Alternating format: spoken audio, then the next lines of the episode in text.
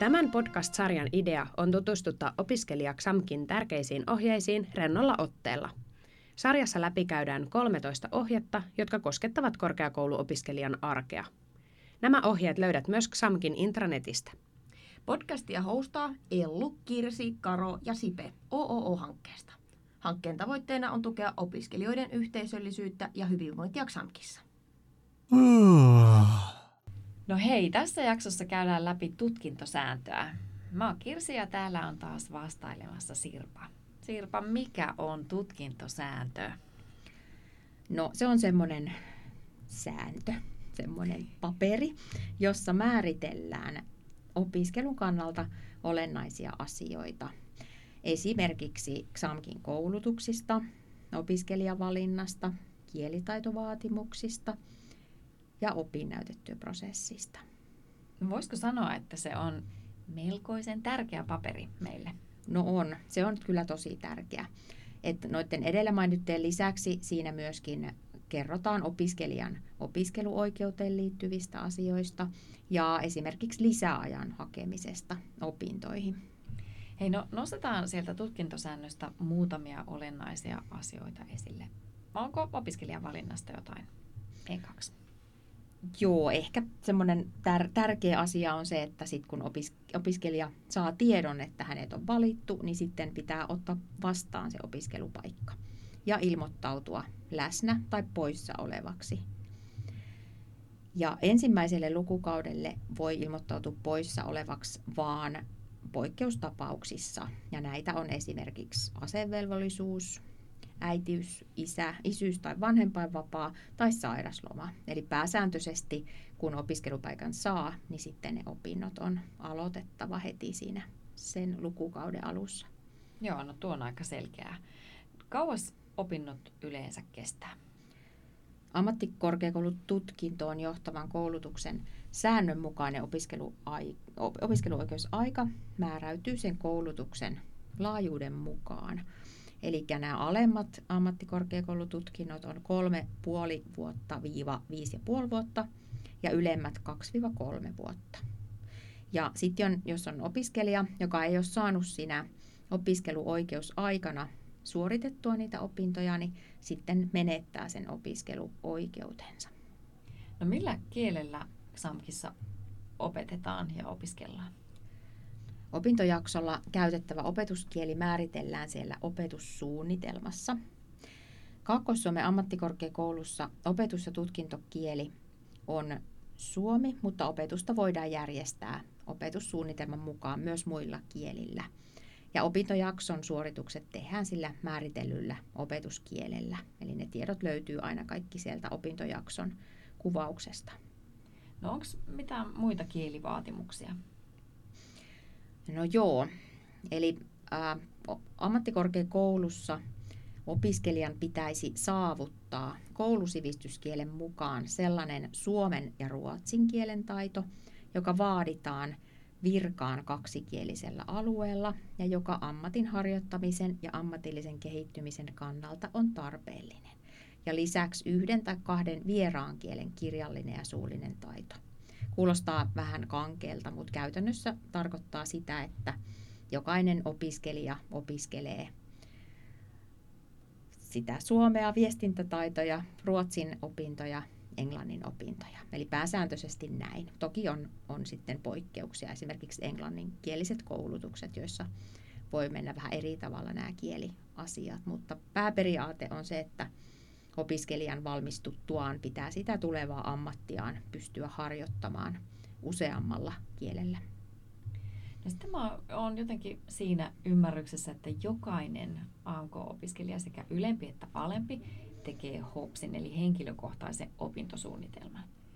Onko opiskelijalla jotain velvollisuuksia siinä sen tekemisessä? On.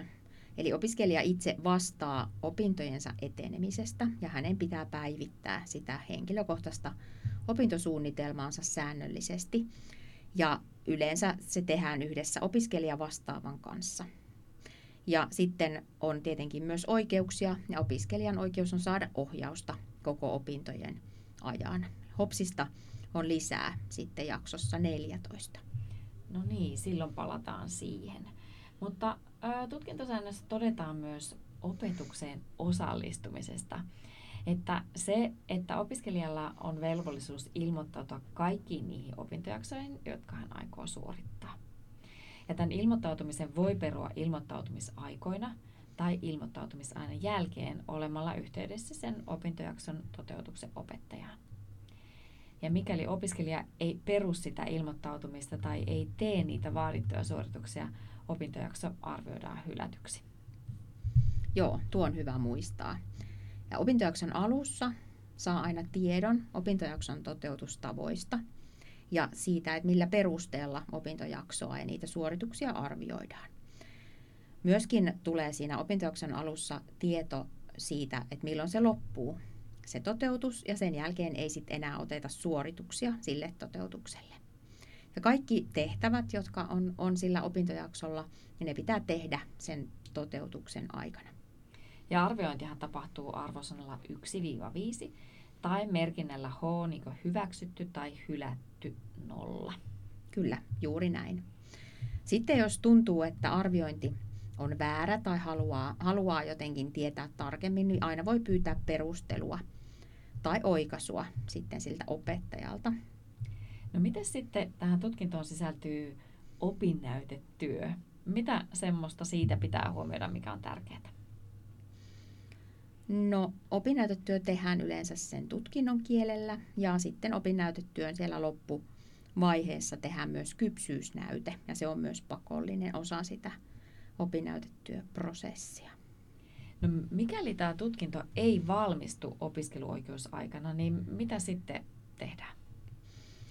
Opiskelijan on mahdollista hakea harkinnanvaraista lisäaikaa sen oman koulutuksen koulutusjohtajalta.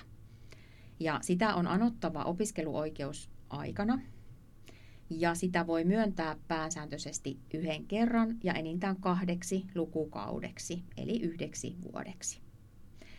Sitten uh, siinä on kriteerinä, että voi sen saada sen harkinnanvaraisen lisäajan, että tutkinnosta saa puuttua opintoja vain sen verran, että ne on mahdollista suorittaa yhden lukuvuoden aikana.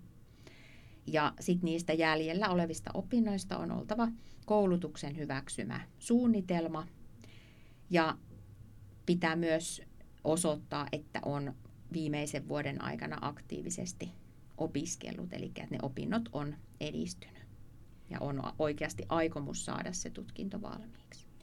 Jos tämä opiskeluoikeus päättyy syystä tai toisesta ja tutkinto on vielä kesken, niin onko se sitten siinä, onko kaikki pilalla? No ei ole pilalla. Eli jos opiskelija saa sen harkinnanvaraisen lisäajan, mutta ei valmistu sitten lisäaikanakaan, niin ää, jos hän haluaa tehdä tutkinnon valmiiksi kaakkois ammattikorkeakoulussa, niin sitten hänen pitää hakea uudelleen opiskelijaksi. Ja siinä on myös tietyt kriteerit, esimerkiksi se, että niitä opintopisteitä saa puuttua korkeintaan 60. Tässä tutkintosäännössä käydään läpi myös soraohjetta ja siitä tuleekin sitten lisää tietoa jaksossa kuusi. Tätä tutkintosääntöä kannattaa kyllä vähän käydä läpi ihan rauhassakin ja, ja siinä on varmasti aika paljon semmoista muutakin, mitä me ei tässä vielä, vielä juteltukaan. Ja tuota, niin toivottavasti ainakin vähän saitte irti tästä jaksosta tämän tutkintosäännön suhteen. Kiitos kuuntelemisesta. Kiitos, moi moi.